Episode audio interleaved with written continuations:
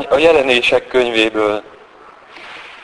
Én, János, láttam, hogy az égben feltárult az Isten temploma, és láthatóvá vált a szövetség ládája.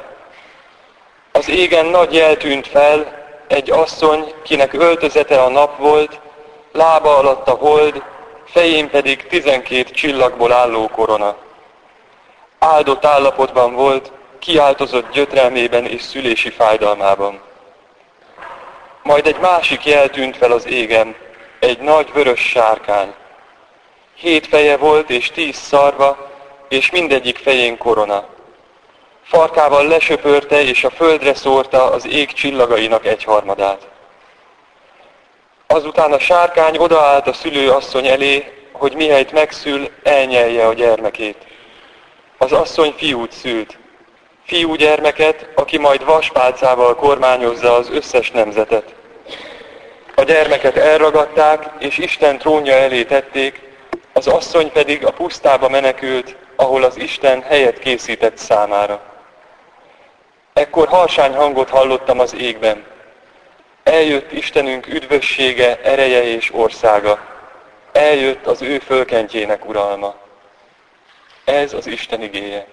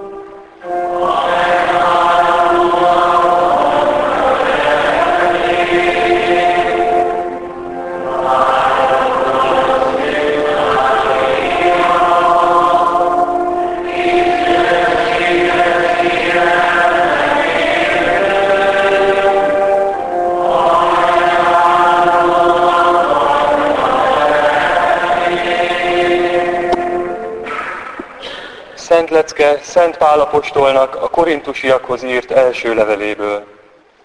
Testvéreim, Krisztus feltámadta halálból elsőként a holtak közül. Egy ember által jött a halál, és egy ember által jön a holtak feltámadása is. Amint ugyanis Ádámban mindenki meghalt, úgy Krisztusban mindenki életre kell. Mindenki akkor támad fel, amikor sorra kerül először Krisztus, majd amikor ő eljön, azok is mindannyian, akik Krisztushoz tartoznak. Azután következik a vég, amikor Krisztus átadja az Istennek, az Atyának az uralmat, miután minden felsőbséget, hatalmat és erőt megsemmisített. Addig kell ugyanis uralkodnia, amíg ellenségeit mind lába alá nem veti. Utolsó ellenségként a halál semmisül meg, mert hisz hatalma alávetett mindent. Ez az Isten igéje.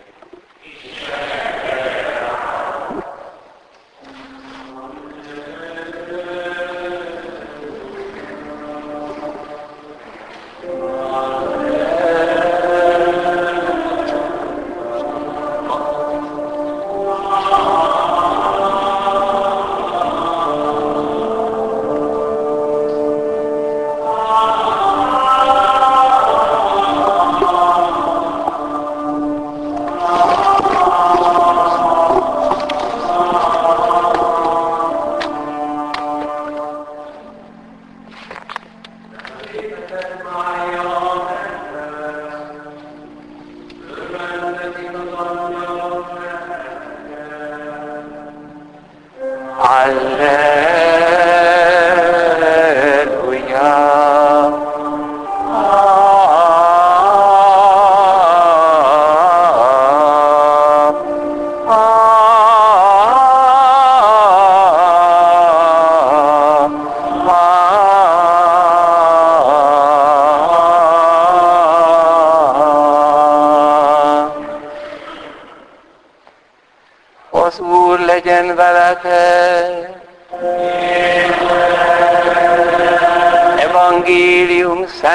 Lukács könyvéből. A napokban Mária útra kelt, és a hegyek közé Júda egyik városába sietett. Belépett Zakariás házába, és köszöntötte Erzsébetet. Midőn Erzsébet meghallotta Mária köszöntését, szíve alatt megmozdult a malkozat, és a Szentlélek betöltötte Erzsébetet. Hangos szóval így kiáltott, áldott vagy te az asszonyok között, és áldott a te méhednek gyümölcse. De hogyan lehet az, hogy Uramnak anyja látogat el hozzám? Mert émem időn fülembe csendült köszöntésed szava örvendezve felújongott méhemben a magzat. Boldog, aki hit annak teljesedésében, amit az Úr mondott neki. Mária megszólalt. Magasztalja lelkem az Urat, és szívem újjong megváltó Istenemben, mert tekintetlen méltatta lázatos szolgáló leányát, ím ezentúl boldognak hirdet engem minden nemzedék. Nagy dolgot művelt velem a hatalmas, szentséges az ő neve. Irgalma nemzetségről nemzetségre száll azokon, akik félik őt. Nagyszerű dolgot tett karja erejével. Szétszólta mind a gőgös szívűeket. Lesöpölte trónjukról a hatalmasokat, és felmagasztalta az alázatosakat. Az éhezőket elhalmozta minden jóval, de a gazdagokat elküldte üres kézzel. Felkarolta a gyermekét Izraelt, megemlékezve irgalmasságáról, de mint atyáinknak megígérte, Ábrahámnak és utódainak mindörökre. Mária ott maradt még körülbelül három hónapig, aztán visszatért otthonába. Ez az evangélium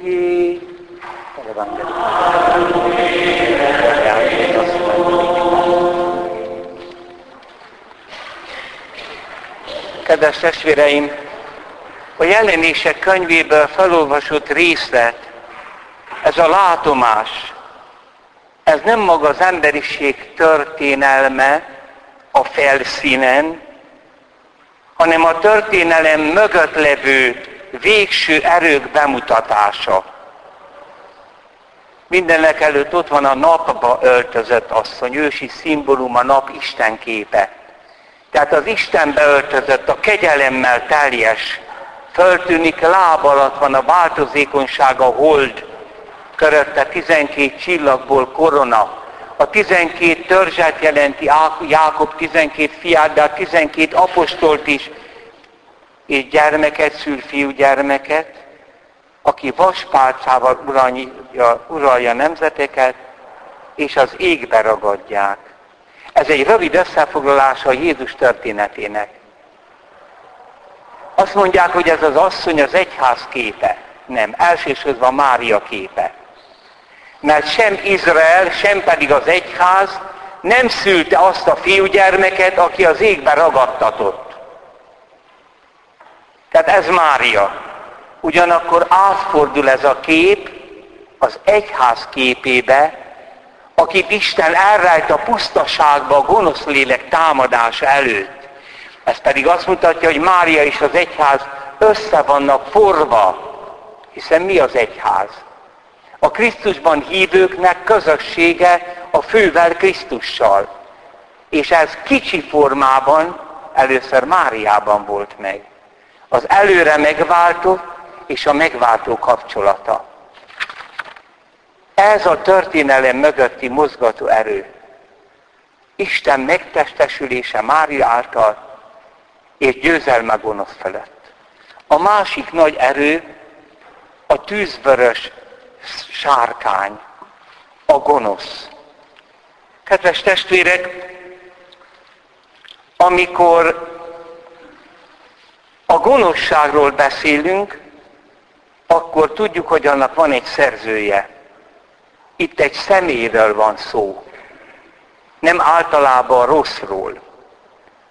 16. Benedek a mi atyánk utolsó kérésével kapcsolatban, hogy szabadíts meg a gonosztól, a következőt írja. Az, az utolsó kérdés.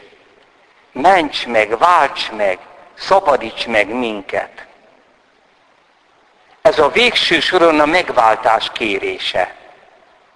Mitől akarjuk, hogy megváltson? A mi atyánk újabb fordításai ezt a szót használják, főleg külföldön, hogy szabadíts meg a rossztól.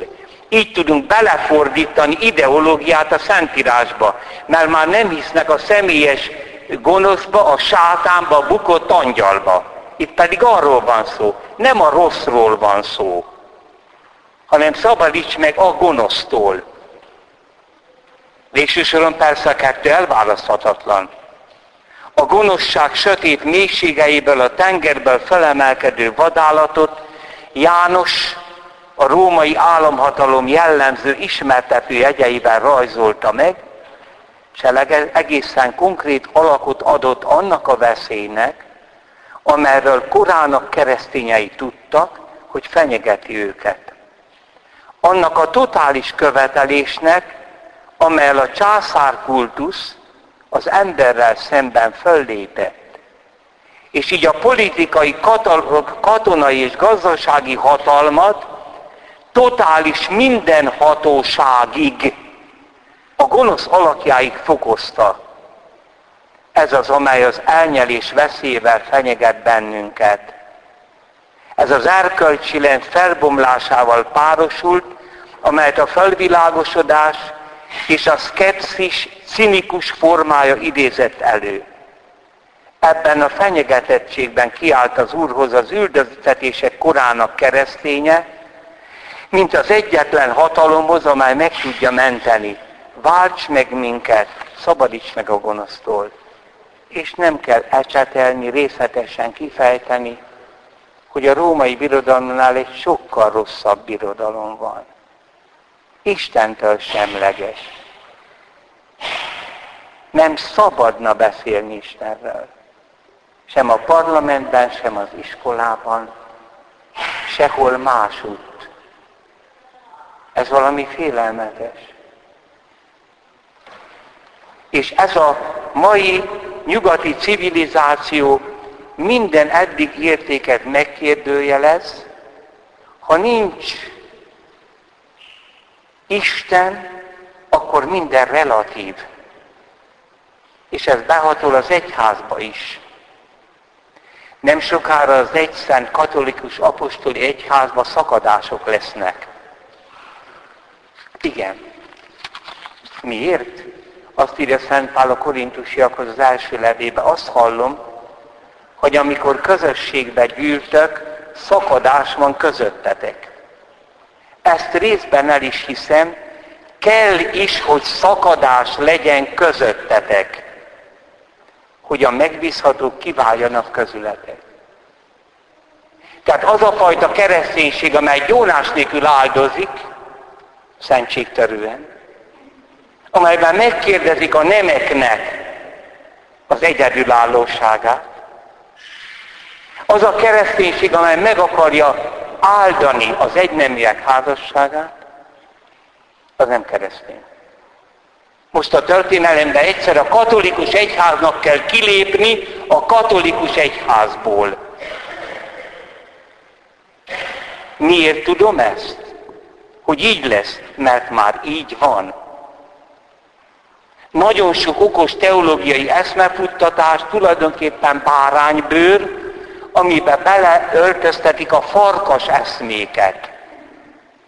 Talán soha nem volt Szent Péter apostolnak annyira aktuálisak ezek a szavai, józanok legyetek és virrasszatok, mert az ördög, mint ordító oroszlán körül jár, keresvén, akit elnyeljen. Álljatok neki ellen a hit erejével. Legelőször is itt mutatkozik meg a farkasnak a patája, hogy báránybőrbe öltözött, hogy a teológusok egy része tagadja a sátán jelenlétét, létezését. Tehát az csak egy költött kép. A tudatalatti világunknak a kivetítése. Nem. Az Úr Jézusnak inkább hiszek, mint ezeknek az úgynevezett teológusoknak. Mit mond az Úr Jézus? Láttam a sátánt, mint villám csapott, bukott le az égből. Ezzel kezdődik a passiója. Az ő szenvedése nem az emberrel való harc, hanem aki mögötte áll a sötét hatalommal. A bűnfáján győzte sátánt, Urunk a keresztfáján győzte le. És ez az evangélium. Ne riaszgassunk az ördöggel. Bocsánat. Az azt jelenti, hogy akkor ne hirdessük az örömhírt. Mert az örömhír nem csak egy kis tor, tortára tett hab, hanem az örömhír lényeg az, hogy megszabadít minket a személyes gonosztól, a sátántól, és attól a manipulálásától, hogy elszakítson minket az Istentől. Ő nem csak azt akarja, hogy a tíz parancsolatot valaki szegje meg, nem. Hanem olyan életformát vigyen, lásd a nyugati civilizáció, amelyben már Isten nem létezhet. Tehát a mindig gyónó keresztény az megmenekül, a mindig bűnbánatot tartó keresztény az megmenekül, a többi nem. Akárhányszor ugyanaz gyónod meg is küzdött, megszabadulsz. De jaj annak, aki azt mondja, hogy a bűn nem is bűn. Az került annak a sátának a markába, aki ellentmondott az Istennek, és játsza az Istent. A mai embert sikeresen elkábította a pszichologizmus. A pszichologizmusnak semmi köze a pszichológia nagyszerű tudományához, hanem mit jelent? Mindent a tudattalan világból akar megmagyarázni. Mindent. Na most, ha egy világmagyarázatot akarok adni, az nem tudomány, hanem az filozófia. Minden izmus egy ferde filozófia. Egy dologból kiindulva meg akar mindent magyarázni. Nincs Isten, lélek, örökkévalóság, gonosz lélek, pokol, lehetőség, semmi, az mind bennünk a tudatalatti világban van, és ott kavarog. Igen, mindent meg tud magyarázni a tudattalan világból? Nem. A személyt nem tudja megmagyarázni. Az ént. Mert az én az szabad. Az én az ott van a tudattalan világ mögött is. Ez a szabad valaki ezzel nem tud mit kezdeni. Ezért akarja az emberi életszintet lenyomni az állat életszintbe, az állatoknak is személyiség jogot akar adni. Ez az én, ez az Isten teremtménye. És testvérek, engem tulajdonképpen semmi se szakad, szakíthat el Istentől, mert a valami az nem hathat az én személyemre úgy, hogy a személyemet kiforgassa magából hanem a valami mögött ott van valaki, a bukott sátán, aki mint csalétekkel, horogratket kukacsal húz engem, hogy kapd be, és oda húzlak, ahova én akarlak, egy Isten nélküli világba. Minket nem a bűnök kísértenek, hanem mögöttük valaki. Az Isten, Isten ártatlan embereket teremtett nem, nem bűnös és tőle elszakadt embereket. Hát akkor hogy jutott oda az ember, hogy szakít Istennel? Úgyhogy valaki megkísértette a bukott angyal. Ez egy nagy misztérium, hogy hogyan és mi az ő bukásuk. Ez nem a mostani értelmünkre tartozik. Annyit nyilatkoztat ki, amennyi az üdvösségünkre kell, hogy az angyalok egy része elbukott, Istenné képzeli magát, és az embert is a bukásra vette rá. De íme Isten bölcsessége, hogy a Fiú Isten érettünk emberré lett, kinyilatkoztatta szeretetét, elhozta a bűnbánatot, a bűnbocsánatot, és így éppen a bűneinkből fölkelve újra, és talán még erősebben az Istené lehetünk. Testvérek, minden kérdés, amelyen ma vitatkoznak az egyházban, nagyon vigyáz. Még a katolikusok által elismert blogokon, vagy minek nevezik, ott is vigyáz, tele a hamisággal. Az illetőt nézd meg, hogy mibe hisz.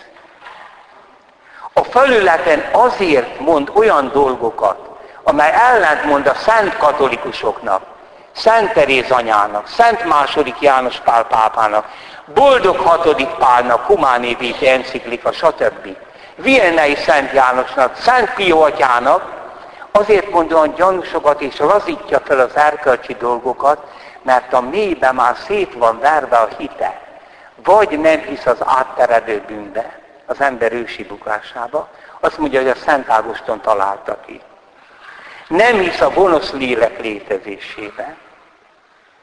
Kérdés az, hogy hisz-e Krisztus istenségébe. És testvérek, amerre a fa hajlik, arra dől. Az értelem előtt, ha én belekapaszkodok a Szent Háromság Istenbe, ha én meg akarok térni, akkor az értelem ebben az erőtérben működik. De hogy a mélyben valami szakítás van, szakítás az egyház tanításával, az, ab, azzal, amivel, amiből a szentek éltek, akkor a felületen az ő esze már azt akarja igazolni. Megdöbbenve mesélte nekem sírva szinte, szinte sírva, egy Németországban élő asszony. Azt mondta nekem egy katolikus pap, csak nem hiszi, hogy abban a kenyér darabban jelen van Jézus. Akkor ő most mit csinál? Ő megélhetési pap? És a püspöke mit csinál, hogy nem rúgja ki? Ez az én testem és ez az én vérem. Lebeszéli a gyónásról. Az ma idejét múlt. A pszichoterápia segít nagyon nagy bajok vannak. Nem mentheted fel magadat, testvérem, hogy te nem végeztél teológiát. Tessék az egyház katekizmusát olvasni és a Szentírást. És kizárólag a szentekkel informálódni, és Isten igaz tanítóitól. Igen. De Isten a sátántól üldözött asszonyt, az anyaszent egyházat védelmébe vette a pusztába vitte, hogy megmeneküljön. Ez a puszta az egyház igazi tartózkodási helye. Mit jelent a pusztában lenni? A puszta Izrael számára és Jézus számára is, amikor kizárólag Istennel vagyok. Ma már az kevés, hogy elmondasz pár rózsafüzért. Kevés az, hogy olvasod a Szentírást el kell merülni az Istennel való jelenlétbe. Leborulva előtte, naponta imádni. Ez az a puszta, ahol megmenekülünk. Az Anya Szent Egyház szent része ebben a pusztában van. A Szent Mise maga ilyen akar lenni, amikor bevisz minket az Isten imádás mélységeibe, Jaj azoknak a papoknak, akikből a, akik a miséből vásárcsarnokot csinálnak meg a templomból. És közösségi ünneplés, nem közösségi ünneplés, hanem Jézus megváltó véres keresztáldozatának vértelen megjelenítése, és ő Isten félelméért hallgattatott meg a testvéri közösség következmény. Jézus kereszthalálával lerontotta a válaszfalat, ami elválaszt minket Istentől, hogy aztán közöttünk is, akik Istennel kapcsolatba léptünk, lehúljanak a válaszfalak. Tehát ez nem egy evilági ünneplés. Itt mindenki Isten felé néz, nem egymás felé. Csak egy pillanatra fordulok hozzátok, az Úr legyen veletek. Csak egy pillanatra fordulsz a melletted ülőhöz. Béke veled. Nincs háttal misézés. A misének Krisztus felé kell fordulni, akár merre van fordulva a pap. Hát te se háttal veszel részt a misén, mert a mögötted levők a padba a hátadat látják, hanem mind az Isten felé vagyunk fordulva. És a misének ezt az Isten felé való fordulását valaki tönkreteszi, ebbe belepiszkít, akkor a pusztából csinál válságcsarnokot, az egyházat lerontja. És a hétköznapi életünkben is az Isten imádása. Hogy hajtunk tértet a szentség előtt? A másik, ebben a pusztában Isten táplál minket, de már nem mannával, hanem az ő életet adó igéjével, és az eukarisztiával, a szentséggel. Aki úgy áldozik, ahogy Szent Pál kéri, hogy vizsgálja meg magát az ember, mielőtte kenyérből eszik, nehogy ítéletét és kárhozatát egye. Protestáns testvéreink másképp fogják fel az úrvacsolát, hiszen ott nincs fölszentelt pap. De az is kegyelemmel jár. Azért nem szabad rákényszeríteni egy protestáns testvérünknek, hogy áldoz, mert csak a katolikus tud el, elkövetni olyan súlyos bűnt, hogy szentségtörést követel, mert nem gyónja meg a bűneit. És azért szentiletű protestáns testvéreinknél is előfordulhat, hogy életében valamit védkezett. Ha most katolikus módon akar áldozni, akkor meg kéne gyónni. Egy protestáns testvérünk sose követi el a szentségtörést. Az csak katolikus pap és katolikus hívő tudja elkövetni. Talán így kellene készülni az eukarisztikus világkongresszusra. Ilyen mélységes bűnbánattal, hogy valóban élünk ebből a kenyérből, és bizony élünk-e az igéjéből, amely, amelyből szent protestáns testvéreink úgy élnek, hogy naponta életet merítenek, hogy nem a világ hat rájuk, hanem ők hatnak a világra. És mindezt Mária lelkületével, alázattal. Legyen meg a te akaratod, íme az Úr szolgálója, legyen nekem a te igét szerint. Testvére, ezentúl nagyon figyelj arra, bármiről vitatkoznak az egyházon belül, ne menj bele. Menj a mélységbe. Ezt a Jóisten nekem már megadta nagyon fiatal koromba, amikor a kommunizmus kellős közepén, 71-ben szentelte, és hát fiatal paptól nyilván egy újságíró mit kérdez? A celibátus, meg a nő, mondom, bocsánat. Ez egy másik kérdésen belül van. Hiszi maga azt, hogy a názereti Jézus Isten? Hiszi azt, hogy föltámadunk az utolsó napon? Mert ez a názereti Jézus mondta egyeseknek, hogy a mennyek országáit van, aki lemond róla. Tehát kár fecsegni. A hit lényege van összezavarodva. És aki elbocsátja a feleségét és más veszel házasságot tör, megtérhet. Nem a személyét ítéljük el. De ki az a pap, aki föléje helyezi magát Krisztus szavának? Hát kicsoda ez a Krisztus? Itt nem nemi kérdésekről van szexualitásról szó a kereszténységen belül, hanem arról, hogy kicsoda, aki ezt mondta. És minden kérdés így van. Minden. Ezen kívül nincs kérdés, keresztény kérdés. Tehát azok az alapvetések, amit a Szentírás első lapjain megtanulunk, hogy a semmiből teremtette Isten a világot. És ez az Isten testesült meg Mária méhében. Tehát akkor van olyan szava, hogy teremthet. Ez az én testem, ez az én vérem. Hogy az embert kegyelembe teremtette, de a sátán kísértése, az ős kígyó kísértésére elszakadt az Istentől. Tehát van egy személyes gonosz.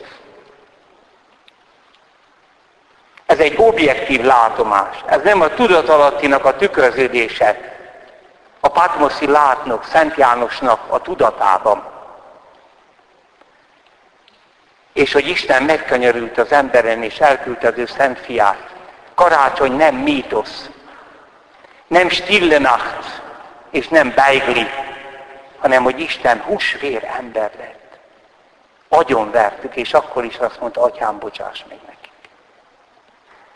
És van megbocsátás, van pünköst, van mennybe menetel, és lesz dicsőséges föltámadás. Testvéreim, erősödjetek meg a hitbe. Vigyázzatok, a sátán, mint ordító oroszlán, körbejár, keresvén, akit elnyeljen álljatok neki ellen a hit erejében. Amen. Hiszek az egy Istenben, mindenható atyában, mennek és földnek, minden láthatónak és láthatatlannak teremtőjében. Hiszek az egy